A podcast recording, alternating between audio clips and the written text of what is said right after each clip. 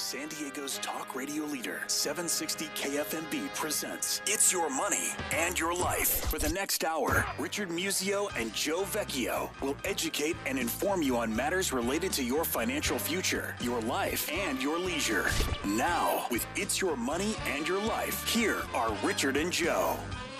All right, good evening. My name is Joe Vecchio, your co-host, announcer, and producer, coming to you from KFMB Studios with 50,000 watts of power. We're heard not just in San Diego County, but Orange County, LA County, up the coast of Seattle on a good night, down to Cabo, out to the desert. If you download the app for 760 KFMB, you could hear us on any device. And uh, if you uh, stream us on 760 uh, uh, KFMB.com. You can hear us there. And also, all these podcasts are commercial free on iWearMoney.com. And now, time to introduce the main man of the hour. He's a CPA extraordinaire, he's a marathon runner, he's a best selling author, a philanthropist, and a family office expert advising several high net worth families. His name is Richard Musio. Richard, good evening. How are you tonight? I'm good, Joe. Did you even take a breath there? I don't know. I, I stumbled my way through as best I could. So. Okay. But I look. I don't want to waste any time. We've got a really cool guest on tonight. Uh, as you know, Joe, they're all cool. This one's cooler. This is the one of the coolest, I think, and I've been looking forward to this for a long, long, long, long time. But uh, he's uh, he's pretty much a legend in the entertainment world, folks. I mean, he's been uh, he's had over, had over 500 uh, national TV appearances. He's been on the Tonight Show, I believe, 111 times total. 50 with Johnny, 11, uh, 11 with Jay, and then another 50 with Letterman. Uh, my gosh, he's opened up for Frank Sinatra as a comic and toured with him for 14 years. In addition to opening for, listen to this, Richard, Smokey Robinson, Tony Orlando, Gladys Knight, Liza Minnelli, Sammy Davis Jr., He's been an actor in many TV shows. He's been in uh, in films, uh, Man on the Moon, Trouble with the Curve, which is a baseball movie. That's I think a baseball we, movie. We talk right? about that. Yeah. Uh, WKRP Cincinnati, Family Ties, Columbo, all kinds of stuff. Uh, and uh, not only that, a close personal friend of uh, Chairman of the Board, Mr. Frank Sinatra, the late great, and uh, Tom Dreesen. Welcome to our show. Well, I'm, you know, my career wasn't as long as that introduction. You told me things I, I didn't even remember I did those things. Yeah, nice it's unbelievable. And uh, you know, and of course, I didn't even mention Tim Reid and Tim and Tom. I think Tim, I, I saw him as a comic out here years ago at the Comedy Store. But, but gosh, Tom Dreesen, uh, g- you know, great appearances on Letterman. I actually filled in for him once uh, when he was sick with the shingles, as you talked about. But um, born and raised in Harvey, where the heck is Harvey? I'm from Illinois, Tom, and I'm still not sure where Harvey is. It's a suburb on the south side of Chicago. It's 147th South of the Loop. So it's it's a it's a steel. It was when I was growing up. It was a microcosm of Chicago. It had steel mills and factories and God, and um, close to know, Gary, Indiana. People. Yeah, close to Gary, Indiana, almost. I guess. Huh? Is it that well, far? yeah, it's on the south side. Gary yeah. is is in a far drive yeah. from there, which yeah. was another steel mill town. Yeah. a tough little town. But and you, Harvey was was like that, yeah. Yeah, but uh, so uh, how many miles south of the city would you say? Ten miles south or? Something yeah, it's it's you know you, here's the way you do it. The loop would be zero. The, Mm-hmm. center of this is, is Chicago, and 147 blocks south is where Harvey was. Wow, do the math, Richard. How many miles is that? how many blocks to a mile? I don't even know. About 10 blocks probably to a about mile. 10 miles. so Yeah, fourteen. so You're- it's about 12 miles probably. So good, good Yeah. guess on my part. So from, from the heart of the city, yeah. yeah, From the heart of the city. But humble, humble origins, right? Tom uh, grew up um, a lot of kids, right? Yeah, what did you have? Seven siblings. There was yeah seven. There was eight. We had I had eight. There was eight of us in the family. Yeah. Four boys and four girls. Yeah. Um, we we uh, you know uh, five of us slept in one bed. We we lived. I grew up in a shack. You know, five of us slept in one bed. Unreal. Uh, we had no bathtub, no shower, no hot water. Huh. You know, um, we had to boil water, which it wasn't during the Depression. I'm not that old, but yeah. you know, as a little boy, I, I shined shoes in taverns. I set pins in bowling alleys. I caddied in the summertime. I carried two bags a day. I, I uh, sold newspapers on the corner. Yeah. Uh, my whole life, just to feed my brothers and sisters. None of this I regret. I, Right. I, I, I always. It's all part I of think our- that's the greatest thing that ever happened It's to me. part of our education, you know. It's a, it's a life experience, but uh, inter- I mean, you've talked about you know, you know your dad was actually your your your uh, mom's brother-in-law. You've ta- are you is he still around by the way? Your, your well, no, he, he's dead. the, my father was Walter Dreesen. Uh-huh. But my biological father, which I found out later, was um, my mother had had an affair Yeah. uh, with her uh, her brother-in-law, and he was uh, an Italian named Polizzi, Frank Polizzi, and Yeah. uh, I emulated him when I was growing up. He, I mean, he, I didn't know at that time, nor did he knew that I know. You know, Uh-huh. it was kind of a, a little private thing between him and my mom. Uh-huh. And uh, I would shine shoes in all the taverns in my neighborhood, and I would come to his tavern last. And uh, he, I, I went there because my mother was a bartender at, at that place, but also I'd wait for the shifts to change in the factory, and then I'd go back out to all the taverns in my neighborhood again with my shoe shine box. And you're doing but this. I at went what, there what, last what age were you when you were doing this? Like four, 13, 14, 15? No, no, I was eight, nine years old Are when I started kidding? shining shoes. Unbelievable. and uh and and I would go to his tavern last because he told jokes behind the bar. Right. And he he owned the bar, but he would tell these jokes, and I was fascinated by that with his vocabulary and his inflection. Um, uh, he could cause this sound to come out of people's bodies that would fill the room like electricity and unite all these people. It was just a fascinating thing to me to watch him tell jokes, and I and I would tell some of his jokes, many that should not be told on a Catholic school playground. But, but I so I emulated him. It was years later that when I realized, you know, where babies come from, you know, uh, I didn't want to think that my mom and dad did that, let alone my mom and my uncle, you know, her brother. and but I looked just like his sons, and and I I confronted him one day, and uh, and and, he, and we had a long talk and. And it was a private thing between him and I, and I never brought it up again until years later. You know, I mean, him and I stayed, remained close, you know, but uh, I never brought it up again until now. Everybody's passed away so, and gone. So di- was there any I talk- friction between the the the, you know, the brothers or anything like that, or was it just kind of no one ever talked about it much? Or uh, but you No, were- no one ever. I love my brothers and sisters. Yeah, you know, when you, you no, you- but I mean, I mean, I were- mean, your your birth dad and your your real dad. I mean, uh, They did not know. They, they I mean, Oh. and, and my my uh, real my, my father, you know, my birth dad, it, it never he never knew, and I never brought it Oh, up with him. No one it- ever knew. It was our secret, you know. Oh, how cool is that? I mean, it's, you're your love child, for God's sake. That's well, you're so. I don't know if it's cool or not, but it doesn't affect me. Some people always, whenever if I talk about this, it sounds like a soap opera. So they thought that I might be traumatized in some way, which I was never. I never, you know, I'm, I, you know, I, everything I have, everything I am, everything I own, uh, came about because, you know. I'm- Well, that's what amazes me about was- you, Tom. You're such a pleasant, positive, nice person, you know, despite humble origins. So you really are an icon for a lot of people growing up uh, in the same manner, and that you can become a success in your chosen field. Uh, you know, if you keep your attitude right, and uh, and you're a pretty intelligent guy too, I think. So uh, you must read a lot and, and whatnot, right? So a lot of it's self-taught. The things we learn best are the things we teach ourselves, right? Well, yes, but you have to, Richard, ask this question to, to Joe. If I'm so intelligent, what am I doing on this show? Well, look, look, Tom. Wait. We, we've been insulted on air by Don Rickles. Yeah, we've so had we know where we stand. Okay, put it that way. Yeah, this guy. We had Rickles on the phone. He goes, "Before you go down, you you, you know you got to insult us because we haven't arrived until even." So he goes ahead and insult, you know we're asking for it, but. Uh, He said he was very happy to be on the air with a couple of nobodies. but look at our roster of guests, Tom. You know you're in good company, my friend. Billie Jean King, and and uh, we've had a lot of uh, uh, Jim Lampley, a lot George of George Takei's been you know, on. Dick Enberg, and, and whatever. So so there Oh, you have and, and I know a lot of those people, and I, and I Yeah. really respect them a great deal. Yeah. But in answer to your question, Mm-hmm. I was a high school dropout. Mm-hmm. I, I was going to school every day with holes in my shoes, and I was setting pins in bowling alleys till midnight, and then sometimes what they call pot games. I'd set them till one or two o'clock in the morning, Mm-hmm. and then get up at seven o'clock and go to school, and be falling asleep in the study hall. So at age 16, I quit school, and at age 17, I went into the Navy, and I I joined the Navy, and I uh, got a high school diploma from the Navy, and and I um, I served four years in the Navy and nine months in a Marine Corps unit called NAGDF, but I went to night school. I went to junior college when I came out, but I read every single positive mental attitude book I could read because I came from such a negative background, mm. and that the neighborhood I grew up in, and uh, you know most people heavy drinkers and mm-hmm. uh, all this negativity around me, I started reading Norman Vincent Peale, A Power of Positive Thinking, A Guide to mm. Confident Living. I started reading Maxwell Maltz, Psycho-Cybernetics. I read Dale uh, W. Carnegie. Clement Stone, Dale- Dale, Carnegie, mm-hmm. all do those any, books. do And- any and- Napoleon Hill?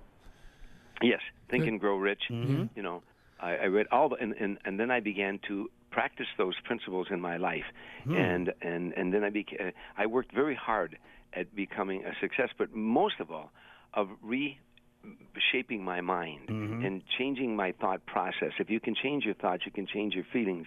It's a giant concept, you know. But uh, Mm-hmm. negative thoughts have no power over you unless you allow them to have power over you. Other people's words have no power over you unless you allow them to have power Right. over you.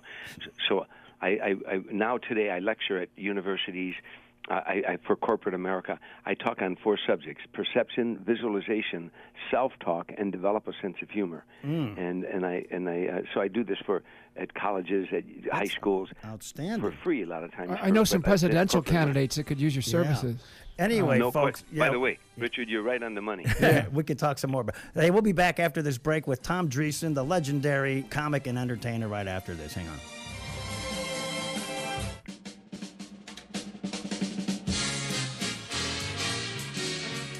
All right, we're back with Tom Dreesen, legendary comic entertainer. Been on the Tonight Show 111 times. Um, I- Well, I wasn't really. I was Oh, on the Tonight or Show 61. 61 I'm times, sorry. and I was on Letterman over 50. Over times. 50. There we go. But uh, boy, that, that sound never gets old. We had Joan Embery on recently, and um, I, I commend that interview to, to you. We, had, we were talking about uh, Johnny and his um, visits down here to San Diego Zoo and Wild Animal Park, et cetera.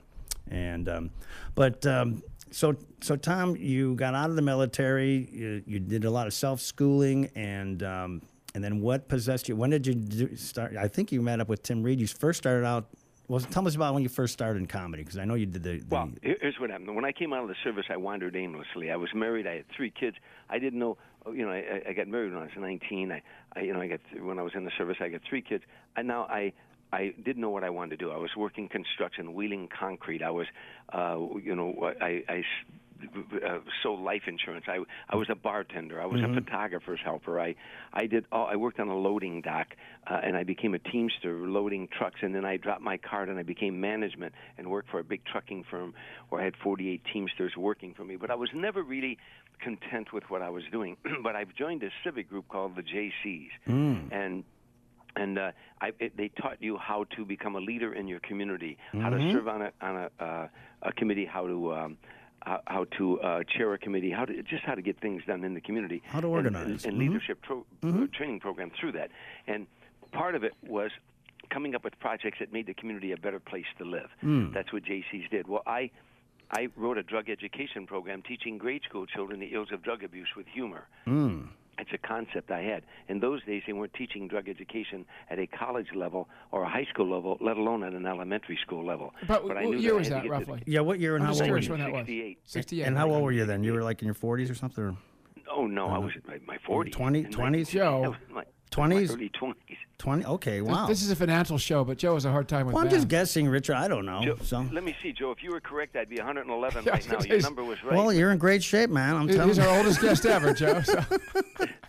Hey, this anyhow, guy. so that I- I'm going to get into your physical fitness because I know you work out every day and you're a great golfer. So we got to talk about that. Anyway, but anyway, so 68. so Drug tell us about education the- with humor. Right. Well, it's- so now, helping me with to show you how fate has it. Again, I was wandering aimlessly, didn't know what I want to do in life. I, I uh, go in to, to convince the school boards that we should run this project. I'm, I'm giving a, a, a talk at the Jaycee meeting, asking for the approval of the board to let me run this drug education program as a Jaycee program. In the meeting, in that meeting, is a new member. He's a brand new guy, a black guy named Tim Reid. Uh, he decides that he wants to help me with this project, but I already had a guy. I said, "Gee, I, I thank you, but I've already got a guy." That night, that friend that I had that was going to help me with the project got a new job and could no longer couldn't do it. So I said, "Gee, what was that black guy's name?" Oh yeah, Tim Reed. We go into the classrooms and we worked on the project. We go into the classrooms, and the program became number one in 50 states and in 22 foreign countries. They use it as a model program through their publications on how to teach drug education at an elementary school level. And a lot of the program was based on making the kids laugh, playing music, mm-hmm. getting their attention, mm-hmm. and then planting the seeds. Mm. And one day, a little eighth grade girl said, "You guys are funny. You ought to become a comedy team." and the thought of a black-white comedy team intrigued us because no one had ever done that before. yeah. So we start writing what we thought was material. Now, mind you, there were no comedy clubs in those days when we started out. So we worked all black clubs in the north and the south. We worked all white clubs. You know, black clubs called it, affectionately called the Chitlin Circuit, black-owned, black-operated nightclubs. And we worked all over the north And and, the south. And we And you had some violent. dues like no other Yeah. act has ever done before. Yeah. Uh, America's first black and white comedy team that, that we took, and this was 1969 when we went on stage the first time.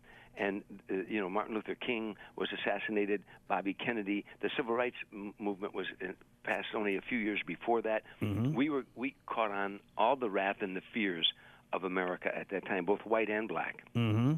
And we wrote a book a couple of years ago that's now becoming a movie about our life, it's, and we think it's going to be called Before Our Time. Yeah. Well, you guys got punched out by some guy, right? One night, uh, some big dude. Oh, one night, we went, one night, the fourth time on stage, a guy put a lit cigarette out in Tim's face and inside to beat the hell out of me. And I boxed when I was in the service, uh, but he outweighed me by 100 pounds Yeah. and pummeled me. You know, and another time at the University of Illinois, a guy hit me in the face with an ice ball. He went outside and packed an ice ball. Ugh. And the reason being, Tell him what Tim said in the car, though, when you were driving away, though. when you, Pardon me? Tell him what Tim said when you were driving away in the car after the beating. oh, he we were, he said it was our fourth time on stage, and we were both pummeled pretty bad. And he looked at me. He said, "Welcome to show business." but my point of that is saying that racism in those days, if we worked in all black club and there was a black guy who hated white people, hated them with a passion, he wasn't mad at me. He was mad at Tim for being with me.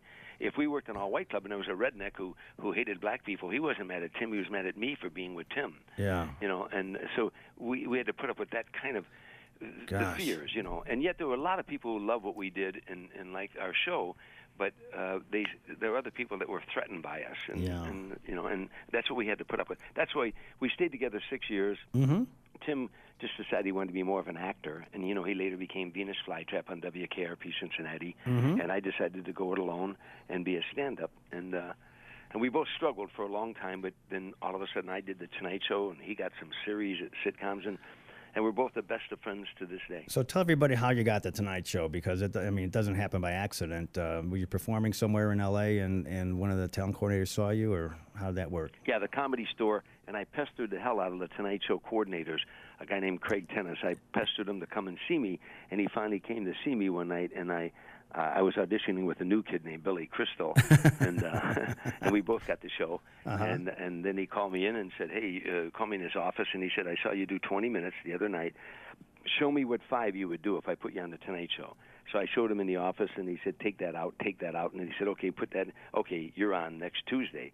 What, I what, what, for what- one week. What, what was the date? Give us the date. I'm sure you remember the in date. In December 1975. There you go. Now, mind you, I was uh, this was before that. I got bumped four times. Each time I went there, they ran out of time. oh my gosh. You know, but you have to. I want to explain to your audience listening. In 1975, wherever you went in America, people say, "What do you do for a living?" You say, "I'm a stand-up comedian." The next question out of their mouth was, "Oh yeah, you ever been on Johnny Carson?" Yeah. And if you hadn't been on Johnny Carson in the eyes of America, you just weren't a comedian. Right. You might want to be one or going to be one, but you weren't one now yeah. that show, one appearance on that show, Freddie Prinze got a sitcom the next day. Hmm. I did one appearance on the Tonight Show, and the next day CBS signed me to a development deal. Hmm. I was drawing unemployment one day, and the following day my whole life changed. Hmm. From one appearance in those days, 15 to 20 million people watched that show. And and uh, and so I can't tell you the pressure, the enormous pressure. And I went there and got in makeup, and was ready to go three times in a row, and they bumped me all three times to come back another week, come back another week, come back another And week. you got to stay positive, right? And that's a that's a test of staying positive, right? Uh, it must be Well, frustrating. on the fourth time I went there, I'm in makeup, and Fred DeCordova, the producer, came in the makeup room, and he said to me, "I got bad news for you." I said, "What?" He said, "You're going on." Where was you your get a lump family? in your throat the size of a grapefruit. Was your family back in Illinois at the time? A time, uh, uh, um, Tom, or I, did I got my my wife and kids came out here. My wife left me like two or three times. She never she just hated show business. She Mm-hmm. didn't want anything to do with it. But I finally talked them into coming out here. I talked her into coming out here, and Mm-hmm. the kids and. And and my again one appearance on that show, and the next day, I mean, I was doing Dinah Shore, Merv Griffin, Mike Douglas, Johnny Carson, Midnight Special, Rock Concert, Soul Train, American Bandstand. I'm the only white comedian ever do a uh, um, Soul Train. Soul you know. Train, yeah. Uh, So, Wow. so, so and Tom, it- my- Tom, w- did you ever visualize that moment when you were reading Norman Vincent Peale and reading Napoleon Hill? I mean, did you ever visualize that before it actually happened?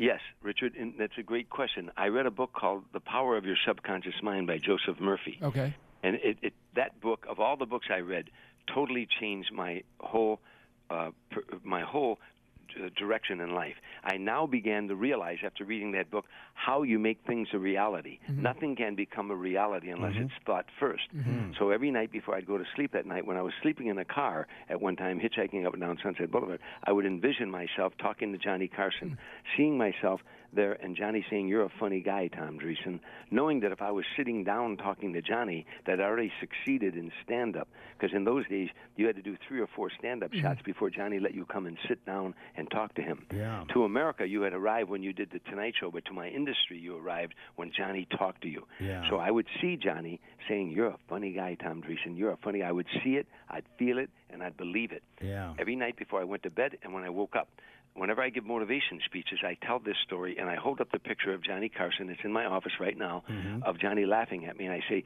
"This is the picture I imaged in my mind when I was sleeping in the abandoned car. Mm. Nothing can become a reality unless it's thought first. There you go. I think Phyllis Diller had a book she loved called "The Magic of Believing" by Claude Bristol. But we'll get back uh, with Tom Dreesen, legendary comic entertainer, right after this break. Hang on.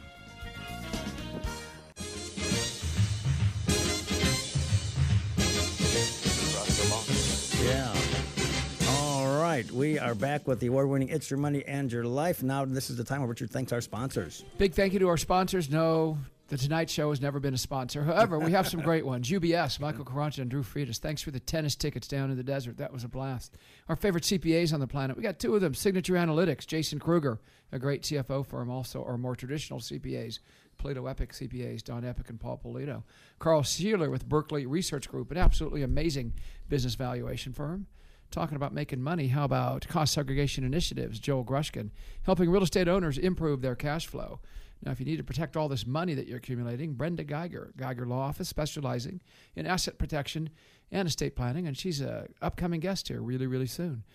If you need a place to store all that money, how about California Republic Bank, a bank that specializes in working with high net worth families and family offices with Lane Elliott and Sean Puckett. Neil Staley with Mars Maddox Insurance, now known as Hub International, absolutely incredible employee benefits firm. Also, the Lombardi Group and the LG Experience, helping wealth advisors make heroes out of CPAs to the CPA's very best clients.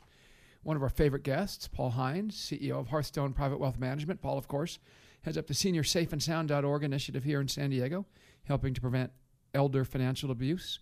Also, Michelle Lurek with Very Good Food Foundation, Nathan Watkins with Worldwide Credit. Nathan, of course, is an absolute expert on home mortgages.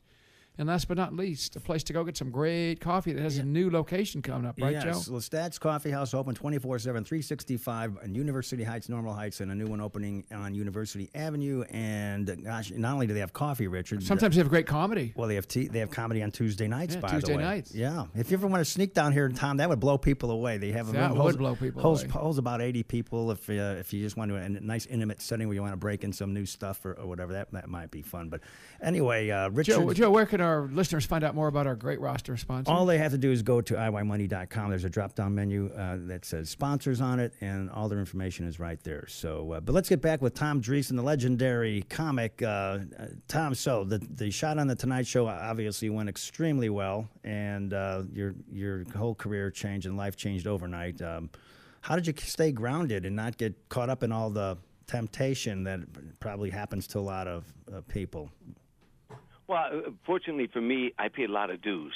You know, uh, uh, as a child, you know, growing up with eight brothers and sisters, as we talked about earlier, you know, mm-hmm. shining shoes, setting pins, caddying, you know, um, selling newspapers on the corner. Four years in the military. By the time that I w- went into comedy, I had uh, paid enough dues that I was a, more of a mature uh, you know, yeah. um, individual than most comedians at the time. You know, 85% of all stand-up comedians that I met in my life are insecure, neurotic, sometimes psychotic, mm-hmm. loved, starved wrecks. Mm-hmm. And the other 15% are gifted, confident people mm-hmm. who say, I know how to write a joke and I know how to tell a joke. Mm-hmm. Uh, so I was fortunate in, in that respect that I had paid a lot of dues. um, so you're already in your 30s as opposed to being a young kid, 20. Right? I, w- I was in my late 20s. You know, when I, you know, of course, I was in my 20s when I settled, but I was in my late 20s when the team split up. I I was, you know, like 30 years old, and mm-hmm. now I'd already paid a lot of dues. Um, but I mean, tonight, and I didn't do drugs. But in those days. I was very anti-drug, of course, because I, I taught drug education, as you know, to grade school children. So yeah. I was very anti-drug. And in those days, cocaine and grass, and everybody was getting loaded yeah. at the comedy store, sure. except for there were three comedians who were not getting loaded: David Letterman, Jay Leno, and Tom Dreesen. Ah. And we're still here. Yeah. You know, Yeah. and a lot of them are, are gone. You know, those who, you know, um, Johnny Carson once told me something very interesting after my first Tonight Show. He said, "Remember, for every hundred men that can handle adversity, only one can handle success. Really? Because along with success comes the responsibility to remain successful." And stay grounded. And that pressure would just blow some young kids away who didn't pay dues, and they'd get into the cocaine and all the other stuff, and and before you know it, their their you know their careers were destroyed. Yeah, Johnny was pretty much a straight arrow too. I mean, I, we heard about. I know he talked about his drinking episodes, and look, you started hanging out with Frank. I'm sure there were late nights and parties and everything else, but uh, you know, I'm sure you. Uh, Well, even with Frank, Frank never went to bed till the sun came up. you know, and he wanted you to hang out with him. He, he whether we were on the road or off the road, when the sun came up, that's when Frank went to bed, and that's a fact. You know, and and he wanted you to hang with him, and Yeah. and I did. It was fun for about ten or twelve years, but it kind of you know wore you out after a while. yeah. Uh, one night I cracked them up in Vegas. We had been on the road doing one nighters all over the place, and we ended up going to the Desert Inn. Opening night, we did two shows, and now we're in a restaurant. It's 4:30 in the morning, and Frank is going strong, and I wanted to go to bed. I got up from the table. There's about five guys at the table. He said, "Where you going?" I said, "I'm going to bed." He said, "What for?" I said, "I got to get up early in the morning, go to the cemetery, and visit those guys." He said, "What guys?" I said, "All those guys who died trying to stay up with you every night." He must have laughed at that, right? Oh my Oh, god! he cracked up, Oh yeah. my gosh! That- that's- well, how did you Yeah, ever meet? was- How'd you meet uh, Frank in in the first place? Because that must be a good story. well, it all came about from being glib at the right time. Mm-hmm. Excuse me, it's not. That's okay. It all came about from being glib. I, I was, tour, I toured with Sammy Davis for years, Mm-hmm. and then I started touring with different artists. I was touring with uh, Gladys Knight and the Pips, and you know Eliza Minnelli, and I toured with Smokey Robinson. Mm-hmm. And we were in Lake Tahoe working at Caesars, and Frank Sinatra was next door at Harrah's, appearing at Harrah's. And I had worked Harrah's many times with Sammy Davis, so I knew the people there. So after my show one night, I rushed off stage. I didn't even change out of my stage clothing, and I rushed over to Harrah's to catch Frank's show. Mm-hmm. As I was running in the showroom, the vice president of Harrah's Hotel was talking to a big heavyset guy with a cigar, and he called me over. He said, "Tommy, come here, come here." And I went over there, and he said, "Tommy, this is Mickey Rudin." Well, I recognized the name. Oh. That was Frank Sinatra's lawyer. Yeah. His lawyer, yeah. He, mm-hmm. and he said, Mickey, this is Tom Dreesen, and I think Tom would make a great opening act for Frank Sinatra. And the lawyer got a pained expression on his face like he heard that a million times. Mm-hmm. And he winked at the vice president, but I caught the wink. And he said, Hey, kid, if I gave you a week with Frank, would you want more than 50000 I said, Mr. Rudin, put it this way: If you gave me a week with Frank, would you want more than fifty thousand? he said, "I like this kid." You know? and about a week later, they called me and said, "Would you like to do one week with Frank Sinatra at the Golden Nugget in Atlantic City?" And I said, "Yeah." I said, "I figured I, I would get my picture taken with him, hang it in every bar back in Chicago, and and I'd be happy." Uh-huh. But the second night there, after I performed with him two nights, he and his wife Barbara took me out to dinner. And I can remember like it was yesterday. He set his knife and his fork down, and he looked at me and he said, "I like your material and I like your style. I'd like you to do a few other dates with me if you're interested." And I didn't say, "Let me check my calendar." You know, I said, What time do I be it, there? it turned into 45, 50 cities a year for almost 14 years Isn't that amazing? and a friendship that I'll never ever forget. Uh, he was like a father to me in the end. I was a pallbearer at his funeral, and I spoke at his funeral, yeah. and, and and I miss him every day of my life. Yeah, Larry King was there too. You must have got on his show a few times, right? When Larry was on, or Yeah, I, I did Larry's show. You know, I, did, I also did the, when Larry had a radio show back Yeah. in New York. Oh, you know. I was on Larry's radio show maybe 35 years ago when he would fall asleep while he was talking to you. yeah. Well, he was going midnight to five, and that was real time East Coast time. So that's uh, that was quite a show back then. We used to get it at nine o'clock here, and I used to appreciate that. But but man, that was great. So once you once you uh, were endeared to Frank, I guess every all the doors opened for you, huh? In in the the Well, you know, mm, you know, yes and no. I mean, uh, the 14 years I toured with Frank, I turned down more sitcoms than most comedians get offered in a lifetime. I mean, every time the networks would call me and and, and want to know if I'd work with an ensemble group, I had I thought that would mean I had to quit touring with Frank, and I I just I loved him. I mean, he, Yeah. he was like like I say, first he was like a boss, and then he was like a buddy, and then we became he became like a father to me, and I stayed at his home six times a year, and and I just. You know, I um, I just did not want that to end. I knew it was the end of an era. yeah. You know, when I was a little boy, if you played a word association game with me, if you said love, I'd say mom. If you said baseball, I'd say the Cubs. If you said show business, I said Frank Sinatra. Yeah. You know, Sammy Davis Jr., Dean Martin. To me, that's what show business was like. And here I was doing the Dean Martin shows, toured with Sammy, touring with Frank. Um, I, I was, I was, you know, Christopher Morley, the author, once said, "Success is living the life you want." Yeah. And I was living that life that I wanted, so I wasn't going to change that for the world and I don't regret it to this day. Well, it's so great that you stayed grounded and and you know kept your stuff together, so to speak. And uh, actually, I know you're in great physical shape and you're a great golfer, and you're still doing the Sinatra Golf Tournament every year, right? You're doing that. Yeah, this is the 28th year. The interesting thing was, you know, 28 years ago, I was flying, coming back from New Orleans with Frank in his jet and we were coming into Palm Springs. And as we were coming over the mountains, he said, "Oh, by the way, I'm going to do a golf tournament to help raise money for the Barbara Sinatra Children's Center, and I want you to help me, Tommy. I want you to MC and then do some stand-up comedy, and I'll sing a few songs." Mm-hmm. And I said, "Yeah, sure." I thought it was for one year. That was 28 years ago, yeah. and we're still doing it. You know. What, what time uh, of the year do you hold that event? No, it, it comes it comes on in, in March, but uh, March. Okay. We'll, we'll come February or February. yeah, we just did it at the end of February. Yeah. We'll talk more about it. We got to take a break right now. We'll come right back with Tom Dreesen, veteran, legendary comic entertainer, right after this. This is my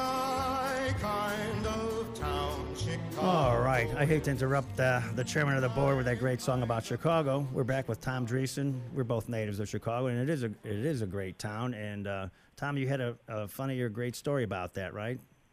Well, when I was a little boy, shining shoes in all the bars in Harvey on the south side of Chicago, mm-hmm. I would bring my money home to my mother and, and she would help feed my brothers and sisters. But she would take a nickel out and put it in the cracked cup. And each time I'd bring my money home, she put another nickel up there. When she the cup got filled, that I could go downtown. My brother and I, my older brother and I, we would take the Illinois Central, the IC, to the Loop downtown to the Chicago Theater, and I would sit in that Chicago Theater and watch live acts in those mm. days, as well as they showed film. Mm. And so, uh, and that's the first time I ever saw a comedian live was in that theater as well. Mm-hmm. But now, for me to be touring with Frank Sinatra, and we're going into Chicago to appear at the Chicago Theater, and my name is on the marquee with mm. the chairman of the board, Frank Sinatra. Mm. I can't even tell you what that's like. And then for me to go out to my hometown audience and be the opening act for Frank Sinatra, and then after I finish my show, there'd be a slight intermission, and then the the uh, the uh, you know the theater would go dark, and Frank Sinatra would walk out with no introduction whatsoever.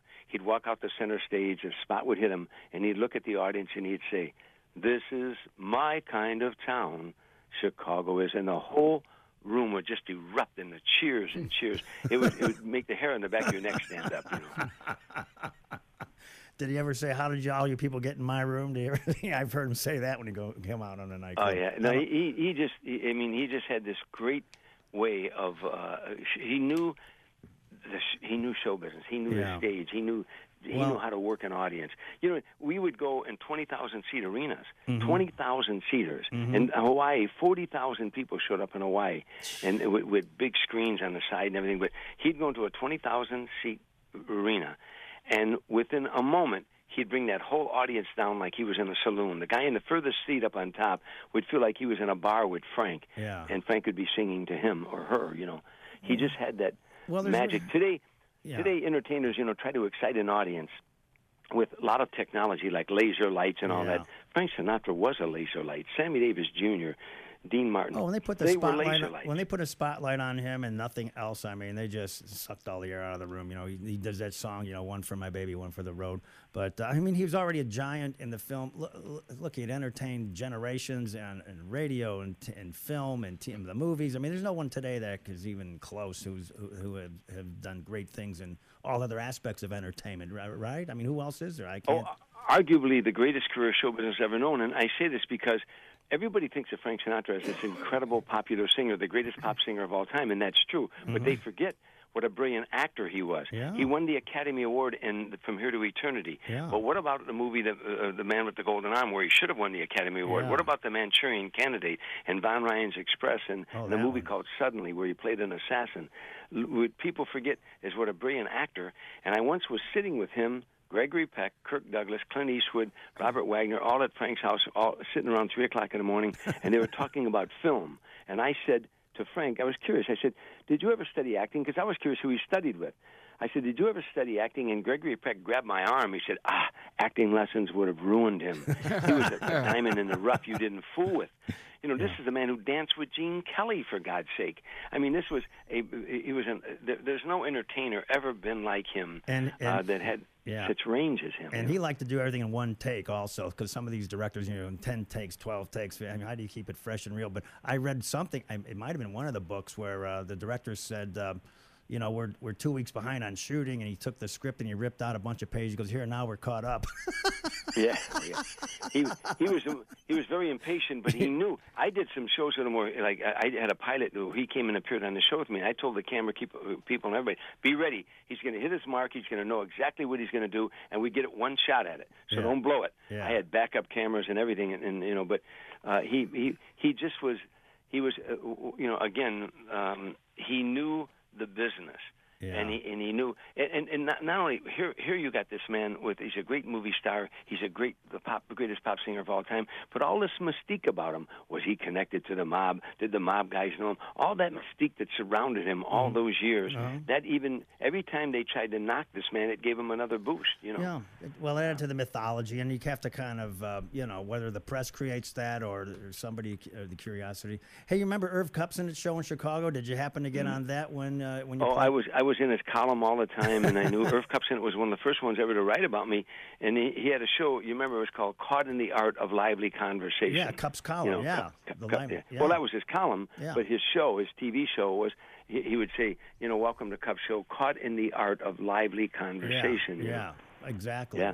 I remember that show, and it was a, it was, it was a big uh, success in, in Chicago. So. But you, you, in those days, a columnist like Irv Kupcinet, one mention in his column, and, and you got known throughout the city. Oh, yeah. I mean, that, that's how powerful the column was in those days. But Irv Kupcinet might have been the last of the honest reporters. Yeah. By by that I mean he checked every story out. He would never go to press if if somebody said I saw Joe Vecchio and Richard and Tom in a bar the other night, and they stayed up till four in the morning, and and Richard, uh, you know, got sloppy drunk. Of course, we know that's not true, but I mean, whatever it was, before Yeah. Kup would run with that story, he would call. Yeah. And he'd say, "Is this true, guys? I'm ready to go with the story. Did you guys really close that bar?" Where he's the last of that kind of reporter. Today, they just hear stuff off the internet and run it. yeah. Yeah, well, Richard would say, "Gee, I don't remember," but yeah. Well, Richard, so Richard, t- Richard's never had a drink in Yeah, I his don't life, drink. by But so, so, Tom, what are you working on these days? What are you working on currently? Well, I'm you know I'm on the road. I, I've got a one man show called An Evening of Laughter and Okay. uh, Stories of Sinatra. So I, I've been doing that in theaters all around the country. It's a 90 minute show where the theater goes dark and Dennis Farina narrates my life. God rest his soul, but he narrates my life about three minutes of film. I come out, I do stand up comedy for about half an hour, and I segue to a bar, and I tell a funny story at the bar, and then the lights go out, and Frank Sinatra comes on the screen singing. It's quarter to three. Wow. There's no one in the place except you and me. So I let that mood set in. When he gets to the chorus, make it one for my baby and one more for the road. Yeah. The light hits me, and now the audience is in a bar with me, and I'm ah. sitting at a bar with a bottle of Jack Daniels, which is Frank's drink of choice. you know. Yes. And then I tell him the first time I heard that voice, I was shining shoes in a bar on the south side of Chicago, Yeah. and he was on the jukebox. And I take the audience from that little boy mm-hmm. hearing Sinatra on the jukebox in south side of Chicago to one day carrying his coffin out of a church in Beverly Hills. Wow. So I take them on the journey, and while I'm telling stories, pictures are coming on the screen, authenticating the stories that I'm telling, Have as you, well as video of Frank and I together. Tom, have you thought of making a film of this, and uh, or somehow getting it onto a DVD of some sort, or making video yeah, uh, video what I'm going to do when I'm through doing it, I'm doing it all around the country in theaters now. And when I'm finished doing it, I probably will do it for like a home box office or Showtime or something like that. I think that's great. Uh, Hey, they were going to do a thing Yeah. with uh, Frank as, as a hologram where he comes out on stage and he looks almost 3D with the technology today. Did that ever go anywhere, or did you hear anything yeah, they that? did it in New York at Radio City Music Hall, and people who saw it said it was really, you know, uh, quite authentic. But for some reason, it never went any further. But it's a great idea. Yeah, it's kind But you know, I mean, I, again, uh, you know, he was he was so unique, uh, and there just was was never anybody like him. And by the way, I'm not saying he was uh, a saint. He Right. was flawed like everybody, but he Right. had a side to him. Let me tell you a real quick story. We're coming out of Waldorf Astoria in New York one time, heading to a gig, and it, it, the limo was. We went out the back way, and the a woman jumped out of the doorway, and the doorman told me she'd been hiding in the doorway for five hours waiting for Frank. And she started yelling, "Mr. Sinatra, please, Mr. Sinatra!" We were getting in the limo. She said, "Please, Mr. Sinatra, please!" And the security stopped her, and Frank turned around. And he said, "What is it?" He walked back to her. She said, "My husband is home sick. If you would sign an autograph, it would mean the world to him. Please, Mr. Sinatra, it would mean the world." He said, "Sure." And he's signing the autograph, and she said, "Oh, what beautiful cufflinks! They were two thousand dollar cufflinks. I know where he got them at." And he said, "Thank you." And he finished the autograph, and he took the cufflinks off, and he gave them to her, and said, "Give these to your husband." She said, "Oh no, no, no! I don't want them. I was just admiring them." He said, "No, I want your husband to have them." We get in the car, and I said, "Frank, that was beautiful, but wh- why did you do that?" He said, "Tommy, if you possess something that you can't give away, then you don't.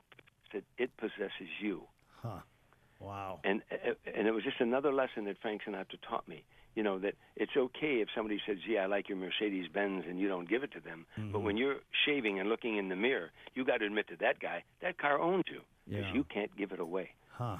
What a great life lesson. So, but uh, Tom, uh, you'll stick around and have a bonus track with us because I Sure. think there's a lot more to talk I about. hear music. Yes, you do. The do. official So, show yes. is over. So thank and you, Tom. there's no one there. Oh, that's a song. so folks go to iwanmoney.com to hear this bonus track. Uh, Richard, great seeing you. Justin Hart, our sound engineer, thanks for making us sound terrific. Thanks to Craig Blanky, our account executive, and Dave Sniff, our programming genius here at KFMB. Have a great week, everybody. And uh, all these com- podcasts are commercial free on iwanmoney.com. Bye-bye now.